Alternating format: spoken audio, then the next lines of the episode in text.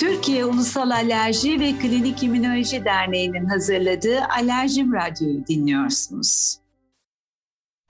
Merhaba, ben Doktor Demetcan. Bugünkü konuğumuz Uludağ Üniversitesi Alerji Bilim Dalı'ndan Sayın Profesör Doktor Dane Ediger. Hoş geldiniz Dane Hocam. Hoş bulduk Demet Hocam. Polikliniklerde bizim en çok zorlandığımız hasta grubu kaşınan hastalar. Eminim erişkinlerde de bu şikayet çok fazla. Daha çok kimlerde kaşıntıyı görüyorsunuz? Neden kaşınıyorlar? Gerçekten kronik kaşıntı tıpta doktorların en çok karşılaştığı semptomlardan. Biz eğer kaşıntı 6 haftadan uzun sürmüşse, bir inatçılık gösteriyorsa kronik kaşıntı diyoruz. Kronik kaşıntı hastalar sadece hastalar için değil, çevreleri için de sosyal bir zorluk oluşturmakta. Kronik kaşıntının birçok sebebi var. Bunların mutlaka deri hastalıkları uzmanı ve belki de alerji uzmanları tarafından sebebe yönelik bir yaklaşımla araştırılması gerekir. Ancak en sık gördüğümüz sebep olarak bizim kseroziste dediğimiz kuru deri çok önemli bir kaşıntı sebebi. Kuru deriden biraz bahsedeyim çünkü daha çok ileri yaştaki kişilerin kaşıntı sebebidir. Yaşla birlikte deri kuruduğu zaman kaşınmaya bir eğilim gösteriyor. Dolayısıyla bu kuru derinin her tarafın kaşınması da gerekmez. Tüm cilt yaygın kurusa bile belli bölgeler daha çok kaşınabilir. Yani lokalize bir kaşıntı da olabilir belli bir bölgeyi etkileyen. Kuru deri saptadığımız anda hastamıza her gün banyo sonrası nemlendiriciler öneririz. Eğer çok kuruysa yağ içerikli, o kadar kuru değilse su içerikli nemlendiricilerle banyo sonrası cildini nemlendirmesini isteriz. Bazen çok hızlı bir şekilde bu bile kaşıntıyı ortadan kaldırabilir. Dolayısıyla böyle kronik problemi olanların nemine dikkat etmesini buradan mesaj olarak verelim. Peki yiyecekler konusunda hani kaşındıran yiyecekler var mı? Böyle bir diyet uyguluyor musunuz hastalarınıza?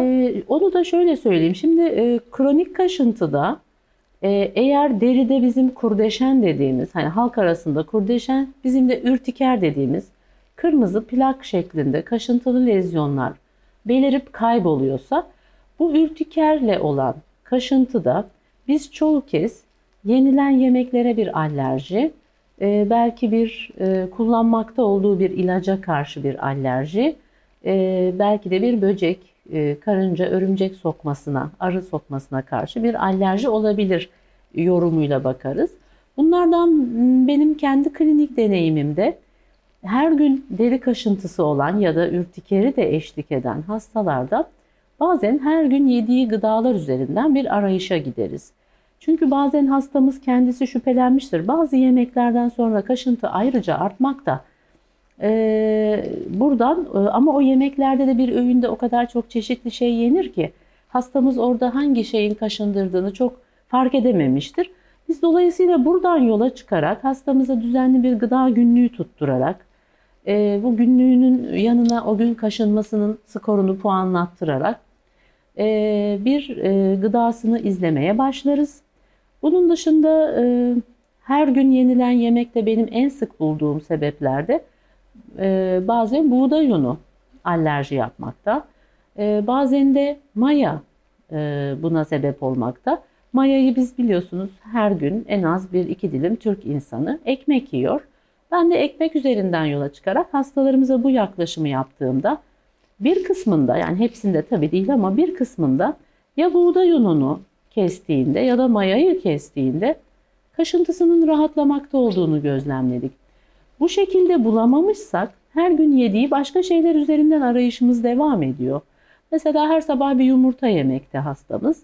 O zaman bir de yumurtayı kesip bakıyoruz. Burada eliminasyon dediğimiz bir hafta kadar en az o gıdadan uzaklaştırarak hastamızda neyin kaşıntı yaptığını anlamaya çalıştığımız bir süreç yapabiliyoruz. Ne yazık ki gıdalardaki bu alerjik tepkimelerin erişkinlerde testle çok iyi gösterge olmadığından bununla ilgili bir test yapamıyoruz. Yani hastalarımız bize bazen benim hangi yemeğe alerjim var hemen bir test yap da bana söyleyiver diye geliyorlar. Gerçekten keşke öyle kolay olsa.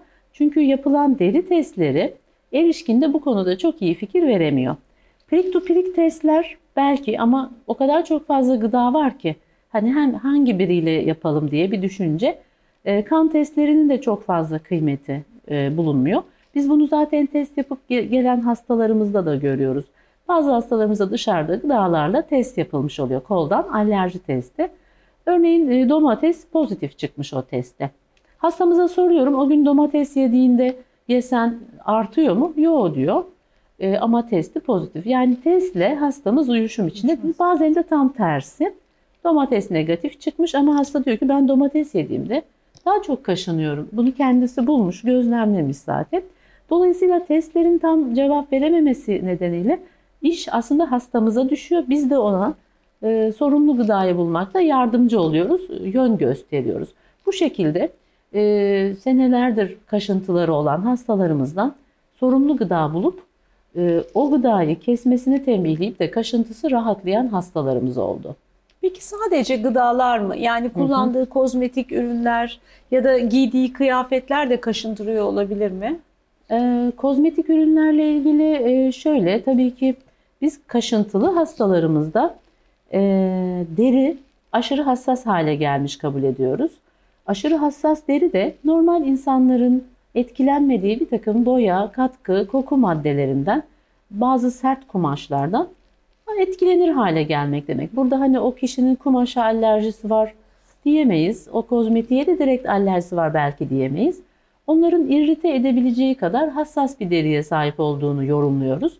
Dolayısıyla banyo, duş ve işte sabun, şampuan gibi ürünleri marketten değil medikal ürün satan eczane türü yerlerden edinmesini, pH'i yani asit oranı düşük olup derimizin pH'ına yakın bir pH'da ürün kullanmasını tavsiye ediyoruz. Banyo sabununu kalıp sabun yerine sıvı sabun şeklinde kullanmasını tavsiye ediyoruz. Banyoyu çok uzun ve buharlı yapmasını istemiyoruz. Çünkü uzun, sıcak ve buharlı banyolar deriyi ayrıca hassas hale getirebilir. Dolayısıyla kısa ve ılık duşlar şeklinde yapması. Yine giysilerin sentetik yapıları, dikiş yerleri hassas kişileri irrite edip kaşındırmasını artırabilir. Bu nedenle daha doğal kumaştan yapılmış, terletmeyen, ter emici giysiler giymesi söylenebilir. Çok aşırı kaşıntılı hastalarımızda da kıyafetleri kolunu kaşıyıp da yara yapmaması için kıyafetleri kapatıcı kıyafet giymesini, yani çıplak bir kolunu kaşıyarak yaralandırmasın diye uzun kollu mesela giymesini tavsiye ediyoruz. Kaşıntılı kişilerin tırnaklarını çok kısa tutmasını, kaşınan yeri özellikle kaşımamaya çalışıp yara yapmaması için parmağının ucuyla biraz ovalamasını tavsiye ediyoruz. Tabii ki kişilere biz hekim olarak bu önerilerin dışında kaşıntısını hafifletmesi için gerek lokal yani topikal dediğimiz krem tarzı ilaçlar veya hap ya da iğne şeklinde sistemik olarak vücuda alınan ilaçlarla kaşıntı hissini yok etmeye, azaltmaya yönelik ilaçlar da vermeye çalışıyoruz. Çok pratik, çok kapsamlı bilgiler verdiniz Dane Hocam. Çok teşekkür ediyoruz. Ağzınıza sağlık. Ben teşekkür ederim. İyi günler.